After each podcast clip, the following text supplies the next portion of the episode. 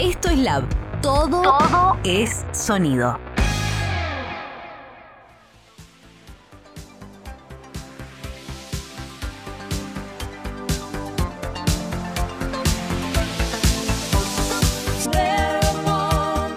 Si crees que Falcor es un perro volador, Es un perro volador.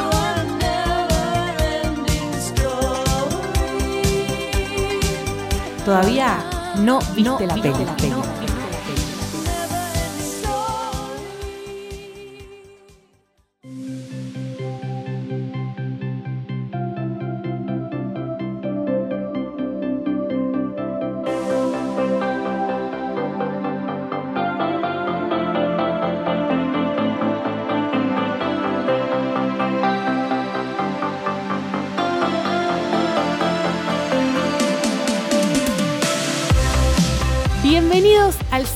capítulo de Fantasía, el podcast de la historia sin fin para traerles. Hoy sí, todo lo que tiene que ver con la película de 1984, la que vimos, con la que crecimos y la que definitivamente marcó también una era en la década. Y obviamente estoy acompañada, como siempre, con mi amiga Noé. ¿Cómo estás, Noé? Muy bien, ¿y vos? Bien. Eh, contenta otra vez, primero de reencontrarnos en este podcast. Contenta, contenta. Y segundo, de empezar a, arrancar, a hablar de esta, de esta película. Porque Sí. ahora sí hay mucho más material. Si el capítulo anterior les gustó la cantidad de información que había. Este, no sé cómo hicimos para resumir No, no, mal. En, en Y a- 40 minutos y acotar todo. vamos a tener que medirnos para este, Sí. para Sí, este sí, segundo sí. capítulo. En donde le dijimos vamos a hablar de la película. Película que se estrenó en 1984 y que como decía Noé en el capítulo pasado, acá llegó un tiempo después. Tardó un año, chicos. Acá Exacto. se estrenó en 1985. Exacto, Pero bueno, porque es verdad. era la esa- época. Exactamente, en ese momento las películas venían con, con un poquito de, de delay. Pero ubiquémonos en el espacio y en el tiempo. Estamos hablando de década del 80, una década marcada por las películas precisamente del género fantástico. Hay, hay un montón de referentes de, de ese momento. Tenemos, por ejemplo, El Cristal Encantado, no sé si la viste. Mm, me suena. Está Siempre en Netflix. Está en, ah, Está en claro. Netflix y ahora hicieron una serie. Es- Esa es del, del 82. Del 82. Eh, después, más adelante, en esa misma década, Leyenda, Sí. que si no la vieron, es eh, película protagonizada por Tom Cruise, es hermosa. Y un eh, Tim Curry haciendo del diablo, que es el mismo actor que hace de It en la miniserie del 90. Garpa, garpa totalmente. ¿Qué más tenemos así como emblemático de esa Tenemos década? los Goonies, Sí. también de 1985. Y yo voy a decir que es mi favorita, Laberinto, chicos. Sí, total. Mi infancia compite ahí con la historia sin fin, pero el laberinto era como. Aparte, me pasaba eso, de no terminar de entenderla. Es como Sí, todo es el tema de fantasía Sí, era sí, sí. buenísima. Y después, en el año que yo nací, En el 87. ¿qué tenemos? La princesa prometida. Eh, película que está en Netflix. Creo que es eh, La princesa. Sí, La princesa prometida. The Princess Bride es el título en inglés, que puede ya ser un poquito más conocida. Eh, y un poco es una parodia del género, pero tuvo mucho, mucho éxito después. Lo que es considerado película de culto. De culto. Que es lo que termina pasando siempre. Pasa mucho, pasó mucho, me parece, en esa época. Sí, total. Totalmente, sí. Y esto que vos decías, ¿no? De películas que llegaron un tiempo después. Un tiempo después. acá. Pero nos vamos a ubicar en 1984, Alemania, ¿sí? En donde se empieza a filmar precisamente la película de la historia sin, Sin fin. Eh, muchas particularidades. Me gustó mucho esa palabra y la usamos mucho en el capítulo anterior, pero porque esta peli también las tiene, tiene muchas particularidades, porque fue considerada durante muchos años, no sé si ahora alguna la supera, la película alemana más cara de la historia. Wow, un montón. Yo no sé si pensaban que la historia sin fin había logrado algún éxito. Bueno, es ese, por ejemplo, el récord. De presupuesto. Sí, sí, sí. eh, costó 60 millones de marcos en ese Sí. momento, que ahora serían unos... 20. No, 27, Sí, 27. millones de dólares. Exactamente. Eh, y recaudó 100 millones. 100 millones. Teniendo en cuenta todas las licencias Sí, y todo sí, sí. No so- el- la película con taquilla más... eh, el que- VHS Sí, y todo exacto. eso. Claro, que antes aparte había todo una postproducción que era Sí, no un- solo el tiempo que tardaba la película en llegar al cine, sino después del cine al VHS. Exacto. No, no es como ahora. Vos Claro. tenías que esperarla. Sin duda. Sí, sí, sí, sí. meses o, o un poco más. Exactamente, bueno, por eso la película más cara de la historia alemana. ¿Por qué? Porque la película tiene eso, la película es considerada una película alemana y podemos decir con tintes hollywoodenses en cuanto a el cast, El cast. a los, eh, los, Los actores. Que era la intención. Exacto, el- sí, el- eh, los productores buscaban precisamente eso. Al ser la película más cara de la historia, necesitaban que recaude Necesitaban asegurar el presupuesto. Por lo me- o ganancias. Exacto, bueno, lo consiguieron, pero tiene esa, esa cuestión. Todo- toda la parte técnica de la película, los técnicos, los cámaras, directores de, de fotografía, productores, incluso el director, son alemanes. Sí. Y se filmó, la locación también eh, fue allá. Sí, los estudios Bavaria Bavaria. en Múnich, que si alguno tiene la posibilidad de ir, están abiertos al público. Están en Múnich, Alemania, es una zona Turística, Sí, súper aparte, súper fácil de, de acceder. Los estudios están abiertos, se pueden visitar y está el Falcor original para ir y sacarse una foto. Iría a sacarme la foto. Iría solo a Múnich a sacarme la foto. ¿Sabes qué es lo más gracioso? Fui a Múnich y no tenía este dato. No, hay que volver. Bueno, Hay la que volver, excusa. hay que que volver. siempre a todos los lugares tienen que dejar algo para volver. Bueno, ya encontramos. Ya contamos la excusa, acá lo La tenemos. Eh, filmada en el verano alemán, uno de los más calurosos en los, no sé, Sí, creo que. de los 25 años Sí. de, de aquel momento. O sea, Sí, una producción que ya arrancó medio, medio complicada en este sentido, porque el calor complicó mucho, eh, primero, el diseño de escenografías. Sí, O sea, tuvieron serios problemas con la escenografía. De Sí. hecho, una de las torres de, del castillo se, se derritió. Sí, de la torre- de sí, la de torre marfil. de marfil. Y de hecho, el, quien hacía de- del Comer Rocas, uno de los Ay, personajes, pobre. que era un, era un disfraz pesadísimo que se manejaba tanto desde afuera como desde dentro, súper caluroso. Y el tipo hacía una o dos escenas y tenía que frenar para sacarse, aunque sea la parte de arriba, porque se estaba ahogando del calor. Del calor. Sí, había más de 45 grados No, grabando encima, con la presión de todo eso. To- Más Tal el cual. calor. Totalmente. Bueno, el director de esta película es Wolfgang Petersen, dijimos, él era alemán. Y acá venía una de las dificultades de un cast norteamericano en donde dicen algunos de los protagonistas que incluso hasta era medio difícil entenderlo a, a Petersen en, en su pronunciación, en qué es lo que quería. Claro. O sea, ahí ya Sí, tenemos sí. un primer, un primer inconveniente que se, se vislumbraba, esta cuestión de la diferencia De idiomática. Exactamente. Vamos con los protagonistas. Tenemos, podemos decir, tres, así como, como principales, que son, en este caso, eh, Bastian, Baltasar Bux, que vamos a hacer una aclaración. Nosotros vamos a hablar de la peli en español latino, Sí. porque es con la que crecimos Es la que vimos, es la que conocemos. Y es la que sí. por hoy más se consigue. De hecho, quienes, Sí. creo que la última vez estuvo en, en Paca Paca o en eh, TCM. Ese. En TCM la consiguen, o sea, la pueden ver para, para quienes tengan cable, cada tanto la dan, y siempre la dan en español latino. Y fue la película que, que vimos de siempre, de hecho es una de las pocas que todavía al día de hoy digo, bueno, si está en español latino, obvio que la voy a ver. La veo. Eh, y en este caso nos vamos a quedar con una diferencia que en español latino a Bastián lo bautizaron Sebastián. Sí. Ya, ya de entrada era. Todo Ya era entrada. con particularidades, para repetir la palabra. Ya de entrada el personaje en la película es Sebastián. Barrett Oliver fue quien lo interpretó, que después de esto hizo la película Cocoon, no sé si la vieron, una muy bonita de unos viejitos que una- se metían en una pileta y recuperaban su vitalidad, bueno, él era uno de los nietos, y después de eso se alejó completamente, completamente de la actuación. De hecho, casi nadie, casi nadie se mantuvo. Casi nadie continúa. Eh, No. exactamente. Él Eh, ahora es fotógrafo. Sí, Eh, pero, más, pero- más así como más, más, más hippie también, y Sí. muy, muy alejado de esto. De hecho, nadie, nadie No, sabe dónde está. No, y tampoco es que tiene un nombre dentro de la fotografía. No, no, no. Creo que es más para hobby personal. Total. Totalmente. El otro protagonista, Atreyu, ¿sí? que en este caso, en esta peli fue interpretado por Noah Hathaway, que es muy, es muy interesante seguirlo en redes sociales. Él, otro que tuvo un boom más como niño bonito, pero aparte era lindo. Sí, y ya venía como. Sí, había estado en Battlestar eh, Galáctica.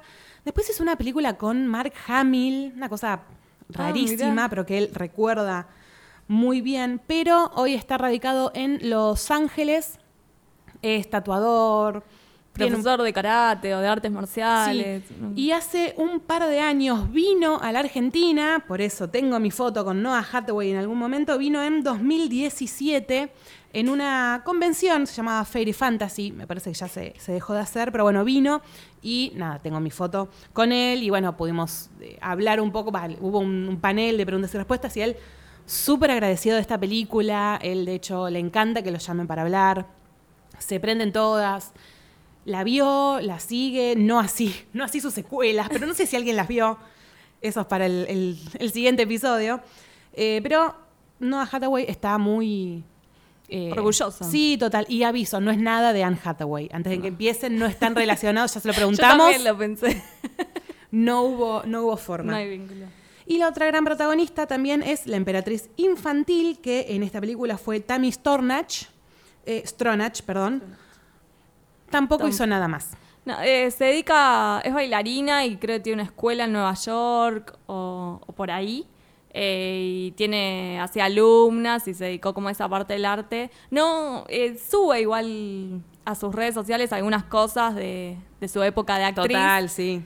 Pero tampoco es que se mantuvo ni, ni nada de eso. Es más, ella siempre dice como que fue correcta en su actuación, pero ya está. Sí, No, tampoco, no- tampoco un papel que deslumbró porque es No. un personaje que no hace mucho más que estar en una cama Sí. y poner cara de nada. Eh, pero bueno, había que conseguir Había poner que cara de nada. No es tan fácil, ¿no? Vos que sos del- de la actuación, Es verdad, es verdad. no es fácil poner cara de nada. Eh, hablamos entonces de esta dificultad que había y por qué esta cuestión de hacer una película en Alemania con toda una producción en- de, ese, de ese país y actores norteamericanos, o al menos de habla inglesa. Porque lo que buscaban era, claro, era tanta plata se estaba poniendo en esta, en esta película que obviamente tenían que recaudar lo suficiente para co- considerarla por lo menos como, como un éxito. Y lo que hicieron los productores, Bernard Eichner o algo así, porque ya a esta altura al alemán no le podemos pedir mucho más, eh, él lo que hizo fue precisamente decir, bueno, para que esta película funcione, el elenco tiene que ser norteamericano y la película tiene que estar en inglés. Exactamente. La versión original es en inglés. Y ahí es donde también hubo un problema que es el que atravesó toda la producción, que es el odio que le tiene Mijael Ende, el autor de La historia sin fin, a la película. A la película. La detesta. Sí. Tuvo declaraciones también. Vamos a leer algunas, porque Sí. obviamente las, se consiguen en videos de YouTube, pero están, están en en alemán. alemán. Pero es que yo creo que él sintió que, que, le tra- o- que traicionaron su, su arte. Es Total, que sí. Pasa un poco igual creo que con los, ac- los autores, los pintores, que hay un poco de cuando se mercantiliza una obra, es como que si se pierde el alma, si... No sé, Sí, un es- debe ser, claro, difícil. Bueno. Aparte él sentía que ya directamente el origen de la película, de elegir a los protagonistas eh, estadounidenses, era para recaudar plata y asegurarse un negocio. Entonces era como que ya el origen de la película era un negocio y no contar una historia. Exacto, y, y a él no, le, no era lo que le gustaba. De hecho, hay una declaración de él que dice que hicieron por 60 millones de marcos un spot publicitario para leer un libro. Sublime. Eso, claro, ese es un poco el, el resumen. Tenemos más declaraciones polémicas de Mijael Ende, eh, pero ahí arrancamos. Por ende, si ustedes miran los títulos de la película, van a encontrar que solamente el nombre de Mijael Ende aparece acreditado como autor del libro. Sí. Nada más. Él al principio estuvo eh, involucrado en la producción. Iba a estar en la parte del guion también. Sí, hubo un pero- primer guion. Sí. Hubo un primer guion que hicieron con Wolfgang Petersen, con el director, pero no le gustó para nada cómo quedó. Se, se borró de todas. No está bajo el ala protectora de Mijael Ende la película y solamente aparecen los títulos como diciendo basado en el libro escrito por Mijael Ende. Hasta ahí ya decís, bueno, una película más, una película que acompaña. El problema fue que Mijael Ende encima salió por todos lados a decir que no le gustaba. Por si alguien tenía Por si dudas. alguien, claro, si alguien se quedó pensando, che, ¿qué pensará Mijael Ende de todo esto? Él salió por todos lados a decir, lo que no quita que la película realmente fue un éxito Exactamente. internacional. Y podemos decir que, bueno, funcionó esta cuestión de tener un elenco norteamericano y una película eh, eh, de habla inglesa de una producción alemana que hasta ese momento no tenía. Hoy por hoy el cine alemán sí está mucho más instalado. De hecho, bueno, en Netflix hay muchísimas series Sí. alemanas también. Pero estamos hablando de década del 80, género de fantasía. Iba a ser medio difícil que si la película fuese solamente alemana, llegase a. A tanto público Exacto. o se pudiera expander tanto. Exacto. De hecho, el éxito de la película fue tal que hay dos secuelas. O sea, tenés la Stranger Sí. Things 2 y la 3 que quédense conectados porque son el motivo de nuestro siguiente episodio, el episodio final de Fantasía. Pero así todo, la película monetariamente rindió lo que tenía que rendir. Sí, aparte yo creo que por lo menos nuestra generación, que también pasaba un poco eso de uno veía películas, la verdad que solamente a través de, de la televisión. O ibas al cine o tenías que esperar que salieran en VHS e ibas a un videoclub a alquilarla. Quizás hay gente que no sabe ni de lo que estoy hablando, pero suce- sucedía eso. Ibas Sí, a la sí. parte de videoclub, a la sección de novedades y era lo último que había llegado. Y, y- imagínate que si llegó a Ar- Argentina en el 85, en el 86 habrá salido en VHS. Porque aparte tardaban como un Sí, año después en salir. Sí, o más, porque también venían y tenían que estar eh, subtituladas Claro. o dobladas, en realidad como llegaban acá. Eh, pero también es muy probable que la mayoría de nuestra generación la haya visto, porque no es como ahora que hay tanta oferta, entonces uno elige cuándo, cómo y, y dónde. Exacto. En si no- cambio, en ese momento es como que, pues yo, le, si bien nací después, la vi de chica y Sí, que totalmente. todos los que me rodeaban la, la vimos de chicos, o sea que es como que es una película que se vio. Exacto, sí, sí, sí. Bueno, los números, los números nos muestran. Incluso tiene en IMDB Sí. una evaluación de 7,4 sobre 10. Está muy que bien, De igual. la trilogía es la mejor puntuada y para lo que es IMDB está bastante bien. bien. también. Un 7,4 a prueba. Hablábamos del guion de esta primera versión que hicieron tanto Michael Ende como Wolfgang Petersen y que no, no fue la que después se llevó a cabo. Porque, y acá, si nos escucharon en el capítulo anterior de este podcast, es donde las diferencias con el libro son fuertes. Sí. Son muy fuertes. Y eso es lo que Mijael Ende dijo. Cerró la puerta y dijo chau. De hecho, después de esto fue que se recluyó en, eh, se recluyó en, en Italia Roma, sí. y no quería saber nada con nadie. O sea que No yo no sé si fue la- un trauma para este señor haber filmado. Puede esta- ser. Es que yo creo que sintió que vendió su alma. Sí, yo creo que sí. Porque aparte, él Yo creo que sí. Primero vende los derechos, acepta todo, se hace este primer guion, cuando eh, no se ponen de acuerdo y el, el director decide cambiarlo, Mijael se vuelve para atrás y quiere volver a recuperar sus derechos, pero ya era Ya imposible porque ya estaba Demasiado tarde. vendido, ya se habían asegurado eh, también en el mercado de Estados Unidos, entonces era como imposible. O sea, yo creo que le después se arrepintió mucho y no pudo, no pudo volver para Total, atrás. Entonces, totalmente. Lo que sí tiene la, la película es que si vos vas al libro y lo lees, es la primera parte, esto lo habíamos hablado Sí. en el capítulo anterior, la primera parte que es en donde Basti- Sebastián, en este caso, porque ahora estamos hablando de los personajes de la película, Sebastián lee el libro de la historia sin fin en el ático de su colegio, lo mismo que en el libro, y van pasando las distintas eh, cuestiones que hace Atreyu para llegar a el oráculo del sur y conseguir un nombre para la emperatriz infantil que se lo tenía que dar un humano. Y después, bueno, Sebastián entra también. Es bastante similar en ese sentido, no está O sea, en la mu- trama. muy alejado, claro, no está muy alejado del libro. El enojo de Mijael Ende pasa por ciertos detalles, primero por esto Sí. que vos decís, ¿no? Eh, De lo que era recaudar, bueno, hagamos algo que recaude y saquémosle un poco el alma. Eh, no se olviden que habíamos dicho que los libros de Mijael Ende van por ese lado, hablan de la redención humana. Exactamente. Y esto era una película que aparte daba infantil. Sí. Hoy podríamos decir pochoclera. Total, sí, sí, sí. Que Totalmente. cumplía, tenía los momentos cliché de drama, risa y final feliz y listo. Exacto. Eh, y bueno, precisamente terminó pasando eso. Se alejó tanto Mijael Ende que después las secuelas ya fueron hasta la antítesis de lo que, de lo que sigue el libro. Pero la odió por todas estas cuestiones y eso no impidió que Wolf- Wolfgang Petersen siguiera filmando la película y en donde hay un montón de curiosidades que tienen que ver con, eh, con la época también. La odió desde siempre Ende, sí, lo vamos a remarcar porque queremos que Sí. esta idea la tengan clara. Él odió hasta que falleció en el 95 su propia película. Eh, y los efectos que se usaron, los efectos visuales, estaban bien para lo que era la época. Sí, muy no bien. deslumbraban porque Estamos hablando del 84, ya se había estrenado la primera de la Guerra de las Galaxias, que es así, marcó un hito, Industrial Light and Magic, que fue la creación de George Lucas, precisamente con todos los efectos y demás. Entonces, pero no olvidemos eso, esto es una producción alemana. Claro, estamos en otro contexto, aparte de otra situación, otro país. Claro, quedaron ahí el, el tema de los, los efectos. Obviamente si la vemos hoy es súper, súper irrisorio, pero no se destacó en sí por los efectos especiales. No. Tenemos a, a Falcor, acá sí, en la versión norteamericana el nombre y en la latina también es Falcor, no Fujur. No yo. Y ahí es donde, por ejemplo, aparece esta cuestión de por qué la gente piensa que Falcor es un perro volador. Me incluyo. Exactamente, lo dijimos en el capítulo anterior, lo decimos en la apertura de este capítulo. Miguel Ende lo había pensado más como un dragón chino, Chino. que uno dice, bueno, sí, da, da pinta de perro por ahí, pero de ahí a un Falcor que realmente parece un caniche toy, Un pequeñez. sí, pero da más caniche toy al vino también. Claro, sí pues.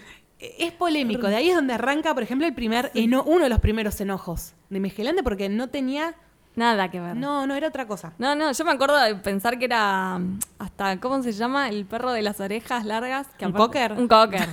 un cocker albino. El cocker Sí, albino también. y creo que de chica quería ese perro por culpa de esa película. O sea, Total. nunca lo, lo interpreté como un dragón. Exacto. Si uno después lo, lo escuchás y todo y te acordás que es un dragón, pero si lo primero que te dicen, el, lo blanco que huele en Historia sin fin, yo contesto perro. Claro, bueno, y en la película encima él se presenta como dragón de la suerte, Sí. pero bueno, volvemos eh, a lo mismo, no era la visión que había tenido el autor respecto a ese personaje.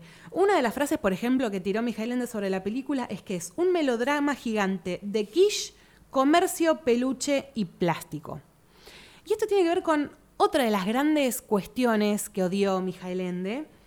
Nos- nosotros sabemos por la película que Atreyu tiene que pasar, llegar al Oráculo del Sur y pasa primero por dos puertas, ¿sí? dos esfinges, polémicas, pues están en pelotas. Sí. Estamos hablando de una película que se pensó por un público infantil, porque se le buscaba ese tinte, y las odió completamente. Eh, Mijael Ende las, cata- las catalogó como eh, strippers de tetas grandes en pleno desierto. Adhiero, chicos. Sí, totalmente. Adhiero. En, la- en- en el libro, cero tinte sexual en, en el Oráculo del Sur y en la primera puerta que tiene que pasar. Claro, ya de entrada repite que no, no es así y después, eh, aparte si las ves visualmente, Impa- choca. de Vos esa película 7, 8, 9, 10 años, Sí, sí. con La- las dos tetas ahí de las, de las esfinges. La verdad no me acordaba, pero cuando la volví a ver ahora de grande, yo dije, pero esto era así, o sea, me pareció un montón. Sí, es Sincera- demasiado. Y como que te das cuenta que no, no viene con el hilo de la película. Es como que eso sí para mí queda muy descolgado. Total. Es como que no, no sé, es rarísimo. Aparte aparecen dos veces, o sea, es como si no la viste una, lo vas a ver dos. La Claro, ahí lo, tenés, ahí lo tenés de vuelta. De hecho, Fantasía, como se había planteado en, en la película para Mijael Ende, era un club nocturno. Y la Torre de Marfil parecía una torre de telecomunicaciones. Y no era lo que él había pensado. Creo que también es un poco difícil.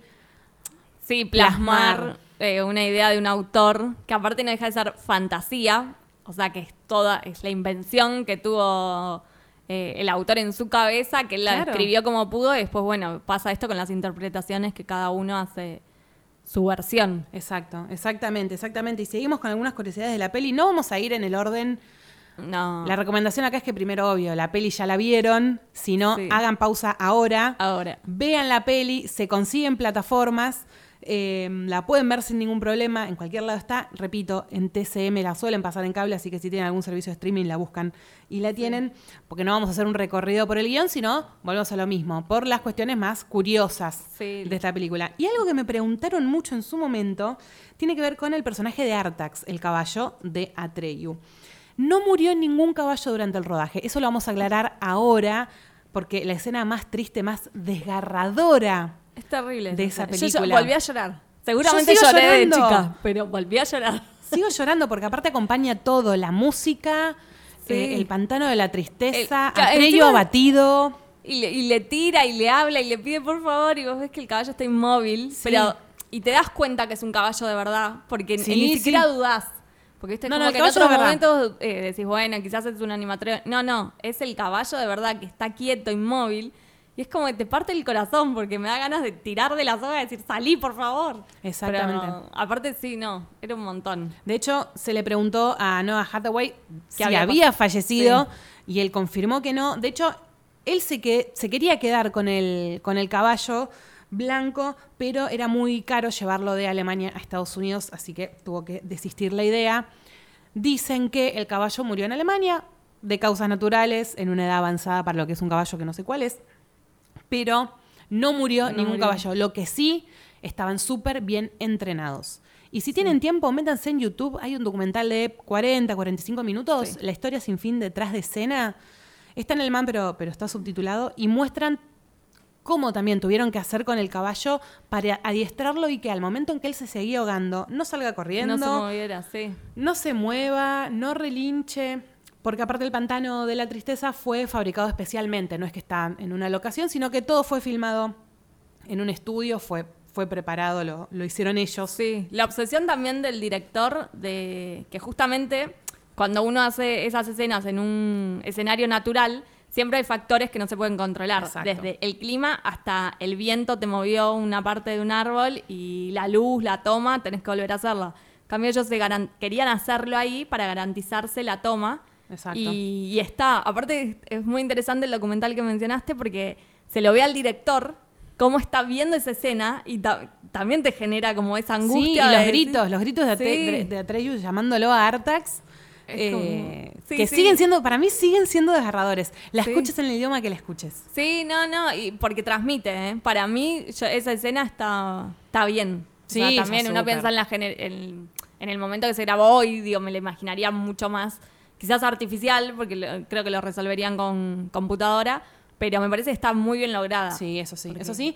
Eh, y de hecho, Noah Hathaway primero tuvo mucho contacto con el caballo, tuvo que aprender a montarlo porque está mucho arriba del caballo, por Sí. supuesto. No hablan de si hubo varios Artax o fue uno solo.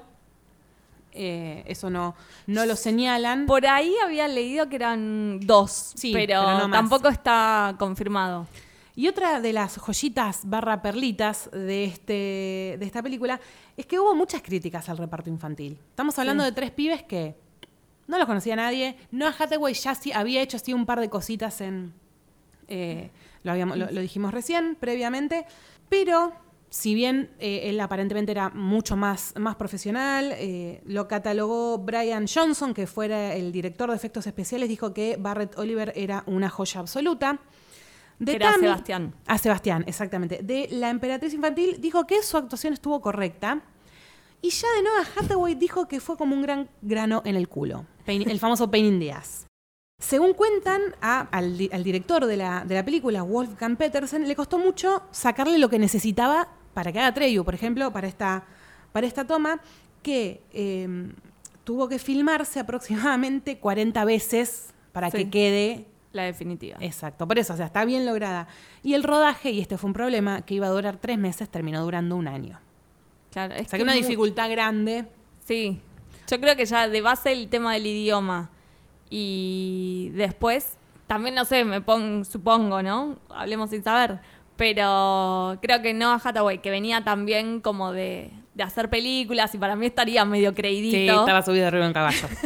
Yo aprovechando. creo que, que pensó, dijo, bueno, la película es mía, ¿entendés? porque de última también él estaba compitiendo con dos que no eran conocidos. Exactamente. Y si encima tenían el dato de que ya el productor los quería para que fuera un negocio, entonces el chico ya también se sabía como... Sí, hay, hay todo, un- hay todo algo atrás Sí, que, habrá bien. Que nadie dice, pero... Exacto, exactamente. Y hablando de Noah Hathaway, dijimos que se hizo tatuador y que incluso hay gente que tiene el aurín tatuado por él. Primero, pues ya dijimos, él está súper orgulloso de la película, le encanta. Eh, igualmente dejó de tatuarlos porque hacía, en un momento llegó a hacer 15 aurines en tres semanas y ya le empezó a hinchar un poco porque es Sí. verdad, que quien tatúa tiene también su, su área de experiencia, sus dibujos, sus técnicas y demás, y que te pidan el aurín ya debe ser un poco agotador, pero hay gente que tiene hecho el tatuaje del aurín por Noah, que tiene su estudio en Los Ángeles. Los Así que si alguno anda por ahí, Noah Hathaway busca el estudio, no se llama como él, No, pero, lo podemos- él en su perfil de Instagram lo tiene, así que Sí, se no, puede- Hathaway 666 es Sí. su perfil de Instagram. Entren a verlo, se los recomiendo. sí, van a encontrar, van a encontrar cosas que no podemos decir acá. Eh, seguimos hablando de la película y hay algo que caracteriza a esta película, que la nombramos en realidad en el episodio anterior, que tiene que ver con la banda sonora. La banda sonora de esta película, si están en Spotify, está subido el, todo el soundtrack.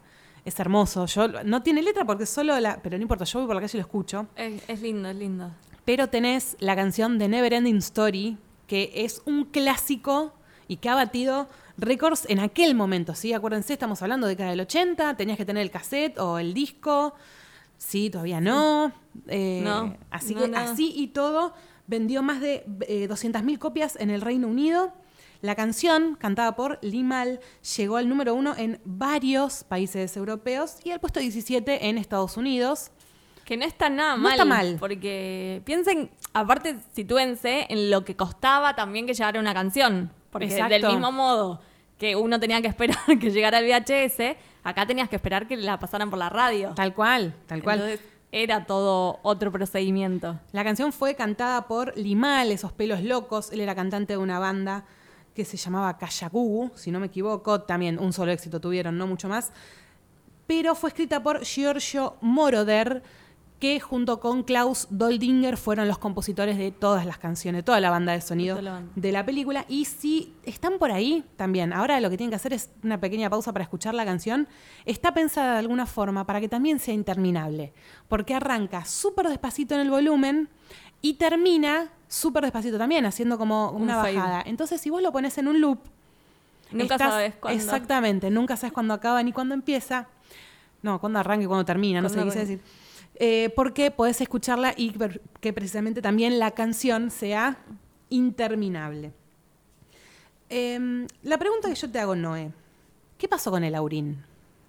Yo lo sé. Vos lo sabés, Va, sé- todos creemos una leyenda. pero yo sé que vos confías en esta. Yo confío en la leyenda que el Aurín oli- original lo tiene en estos momentos el director Spielberg. Exactamente. Steven Spielberg tiene la, el Aurín porque ¿Por qué? ¿Por qué? acá, que ver acá cómo es donde Aurín. claro, ¿cómo decís? ¿Qué tiene que ver Spielberg en una producción alemana? Actores que no eran conocidos. no eran- Esto tiene que ver porque Wolfgang Petersen vino, una vez con, con el, podemos llamarle el crudo de la película, vino no, fue a Estados, Unidos, Unidos. se reunió con Spielberg para mostrarle, para editar, o sea que Spielberg tiene ahí una, una manito en la historia sin fin. Eh, y lo que hizo incluso fue mirar la película y recortarla un poco para el público norteamericano, pero no nos olvidemos que el director al ser alemán, obviamente tiene una visión alemana Sí. del cine. Lo que hizo fue recortar siete minutos, Spielberg de la versión alemana. Esa es la que se vio en Estados Unidos y en América Latina Sí, y en. España. Esa es la que, la que vale. Hay una versión original alemana que dura siete minutos más. Y por esa ayuda que le dio eh, Spielberg al director, le regaló el Aurín original de la película. Así que Spielberg, espero que lo estés ahí. cuidando. Quiero, Sí, quiero, quiero saber que lo cuidás, porque si no vas a cuidar, mándalo para acá. Mándalo para acá.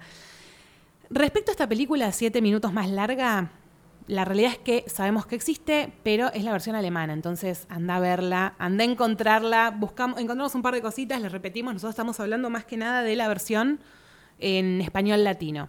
Y en donde el personaje de Falcor, que en el libro se llamaba Fujur, en esta película sí se llama Falcor, en la versión en inglés se llama Falcor, y en la versión en alemán le mantuvieron el Fujur, por más que los actores decían Falcor porque bueno, los lectores alemanes estaban obviamente más relacionadas, más relacionados con el libro. Y respecto a la película, hubo muchos cameos, que esto, si alguien, el, el fotograma lo tenemos, pero tienen que hacer pausa en el momento exacto para verlo. Es ese fotograma de milésimas de Sí. segundo. Pero existe. Yo, yo lo, lo Vos lo viste, por lo eso. busqué. Eh, hay un- una teoría que dice que esto pasa en un universo, en el universo de Star Wars. Hay una teoría que dice que la historia sin fin pasa en el universo de Star Wars. ¿Por qué? Porque Chewbacca, C-3PO y los Ewok están en fantasía, más precisamente en la Torre de Marfil.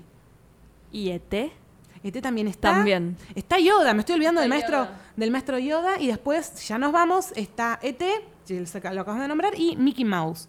¿En qué momento? En el momento en que Cairón sale de donde estaba, de la habitación de la emperatriz infantil y dice a los que allí se encontraban presentes que había una enfermedad que estaba atosigando a la emperatriz y que necesitaban un valiente guerrero para solucionar su problema de salud. Pero en ese momento los ves de espaldas y súper chiquitos, el fotograma está, lo pueden encontrar. Así que no sabemos si fantasía está en una galaxia muy, muy, muy, muy, muy lejana. Es muy- me pareció totalmente loquísimo eso, pero lo busqué y es real. Es como... Sí, sí, Uno sí. no está. se imagina capaz en los 80 que van a estar ese tipo de cameos. Total. Bueno, me parece súper eh, hicieron. evolucionado eso. Exactamente. Y ahora nos vamos a lo que para mí es una de las polémicas que decir que me rompió el corazón es poco. Yo les decía, les decíamos con Noé, que la película la vimos siempre en español latino, porque aparte siempre la vimos de chiquita. Sí. Es como Volver al Futuro. Volver al Futuro la ves en español latino hoy Y no te molesta. y está bien, la Sí, ves. Sí, sí, sí. Con Estrés sin fin pasó lo mismo. Pasó que am- hace unos 10 años atrás la encontré en inglés haciendo zapping y dije, genial, me quedo mirándola. Bueno, y se me partió el corazón, ¿por qué? Porque la versión de la película subtitulada es distinto el final a la versión doblada en español latino. Eso para mí fue un golpe al corazón es poco, fue un puñal atravesando mi pecho. Resulta que en el libro, y esto lo contamos la semana pasada, eh, para que la emperatriz infantil sane y la nada no avance, había que darle un nombre y quien se lo da es, en el libro, Grita, hija de la luna. Sí. Hasta ahí el libro, no es porque aparte esto no es el final del libro, ya lo saben, es la mitad. En la versión de español latino, si ustedes la- es la que encuentran y es la que ven, Basti- eh, Sebastián en este caso abre la ventana y grita, el nombre es, y ahí rayo, trueno, tormenta, y vos no lo escuchás. No se escucha. Entonces vos qué te da a suponer? Que le da el nombre de la madre, porque él había dicho un par de escenas antes, lástima que no me preguntaron a mí, mi mamá tenía un hermoso nombre. Exactamente. Entonces decís, ay, le pusieron el nombre de la madre. Bueno, no. No, fue un golpe durísimo. Viendo la versión en inglés, la escena es la misma, pero se llega a escuchar claramente, por más que algunos digan que está medio tirado de los pelos, no. La escena está en YouTube, la pueden buscar, que grita Moonchild. Hija de la luna. Exactamente. Y la versión en español de España Sí.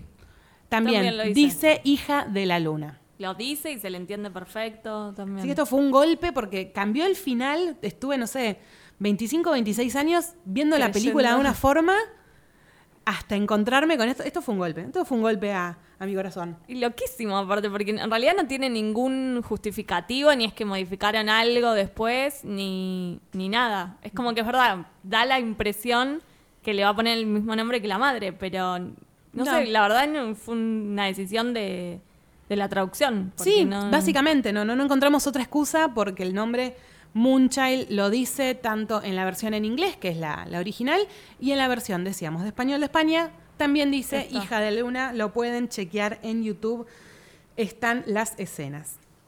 Nos queda poco para seguir revisando esta película. Hay muchísimas diferencias con el libro, no vamos a andar en detalles, pero ya les habíamos dicho que el libro tiene estos 26 capítulos, la peli abarca los primeros 13, y en cada capítulo aparece un personaje nuevo.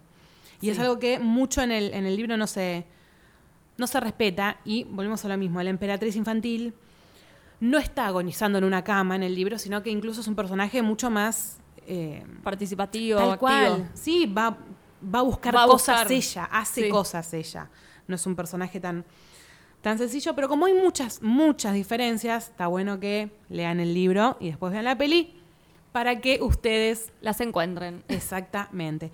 Y esto es una noticia que estuvo circulando hace varios años y tiene que ver con una remake, porque estamos en un momento de remakes. Sí. Eh, me preocupa un poco, ya casi no salen cosas originales, pareciera que es todo secuelas o remakes.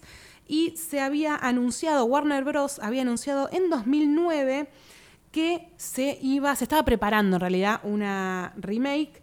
La intención era, ahora sí, adaptar más fiel la novela a, a una película, sobre todo a la película de Peterson, pero el proyecto quedó paralizado por problemas de derechos. Esto que hablabas vos, no recién, que el autor los vendió, Sí. no sé ahora puntualmente No quién los quién los tendrá, eh, pero bueno. eh, en 2011, Kat- eh, Kathleen Kennedy anunció que la remake no estaba destinada As- a pasar. Exacto. Así que yo por un lado digo, bueno, está bien. No, no sé si estoy preparada para una Never Ending Story más actualizada. again. Claro. Quizás por el tema de los efectos especiales y todo eso, yo, como también justifican ellos, creo que serían eh, mejor o quizás más efectistas. Sí. Si respetan o se abocan más al libro, puede llegar a ser una buena versión. Es que yo creo que si está con la cantidad de cosas que tiene Historia sin fin, para mí tendría que ser, no sé, una miniserie Una o, algo, o algo más armado. Ya veo que lo agarra, no sé, Disney y te hace 47 películas eh, de la Historia sin fin. Pero No, pero unos... Sí, la mitad mucho- de capítulos, 13, 8 Sí. capítulos de serie. sí, vos pensás que la, la película que vemos, que vemos nosotros dura 90 minutos. Sí, y es solo la mitad. Y es solo la primera parte del libro, faltando un montón de cosas. Claro, eso, Faltando. Es distinto cómo se encuentran Atreyu y eh, Falcor en el libro que en la película. Es muy distinto en el libro. Falcor es prisionero de una telaraña y Atreyu llega a rescatarlo.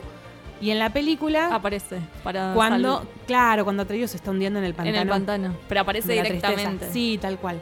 Los personajes de Enshiguk y Url, que son los dos viejitos de previos al, Al, eh, a las por- al oráculo. al oráculo exacto, aparecen en el libro en un texto, te digo, casi idéntico a los diálogos que tenían, que es maravilloso. Dos personajes que siempre me encantaron, aparte el, el viejo Enshiguk es lo más, ese señor con el diente me encanta. Pero así todo quedó muchísimo, muchísimo del libro, sobre todo la primera parte, considerando que está bueno darle tal vez un cierre, no se podía hacer una película sola de todo este libro, pero quedó mucho fuera y bueno, eso fue lo que trajo Todas las consecuencias. Exactamente. Y así todo, la película recaudó muy bien. El éxito de esta película que hizo que se trajeran, eh, trajeran, perdón, dos secuelas terriblemente malas. O sea, Ni siquiera lo vamos a poner en duda. vamos no lo vamos, sí, est- esto nos hacemos cargo y cuando ustedes las vean también van a pensar lo mismo, son malísimas. Y más allá de que 30 años después y en, en plena era de los reboots, parecería que la historia interminable no va a tener su remake y eso me copa. Ahora, ojo, un Guillermo del Toro como director, Puede ser. lo podemos charlar. Lo Si podemos... respetan, Sí, totalmente. Aparte, como vos decías, ¿no? Con todos los avances técnicos, con un montón de cosas. sí, sí, es que me imagino, o sea, pienso en, vamos a decirle, Falcor o Fujur ac- actualizado Sí, ahora, con una base de animatronics o algo de eso, creo que nadie dudaría que sería un dragón chino. Exacto. Ojalá, ojalá se entendiese así, se entendiese así. Pero bueno, tenemos todavía que analizar todo lo que vino, todo lo que vino después. Hay serie animada de la historia sin fin. Sí. Gran dato que no sé si salió acá. No. Salió en Argentina, me parece que no llegó No, ni no, no, siquiera. me parece que no llegó. Pero tenemos todavía mucho para analizar. Mucho material. Exacto, esto es Fantasía, el podcast de la historia sin fin. Gracias Noé, gracias Gonza. Quédense porque queda el último capítulo de este podcast maravilloso, pero eso es parte de otra historia.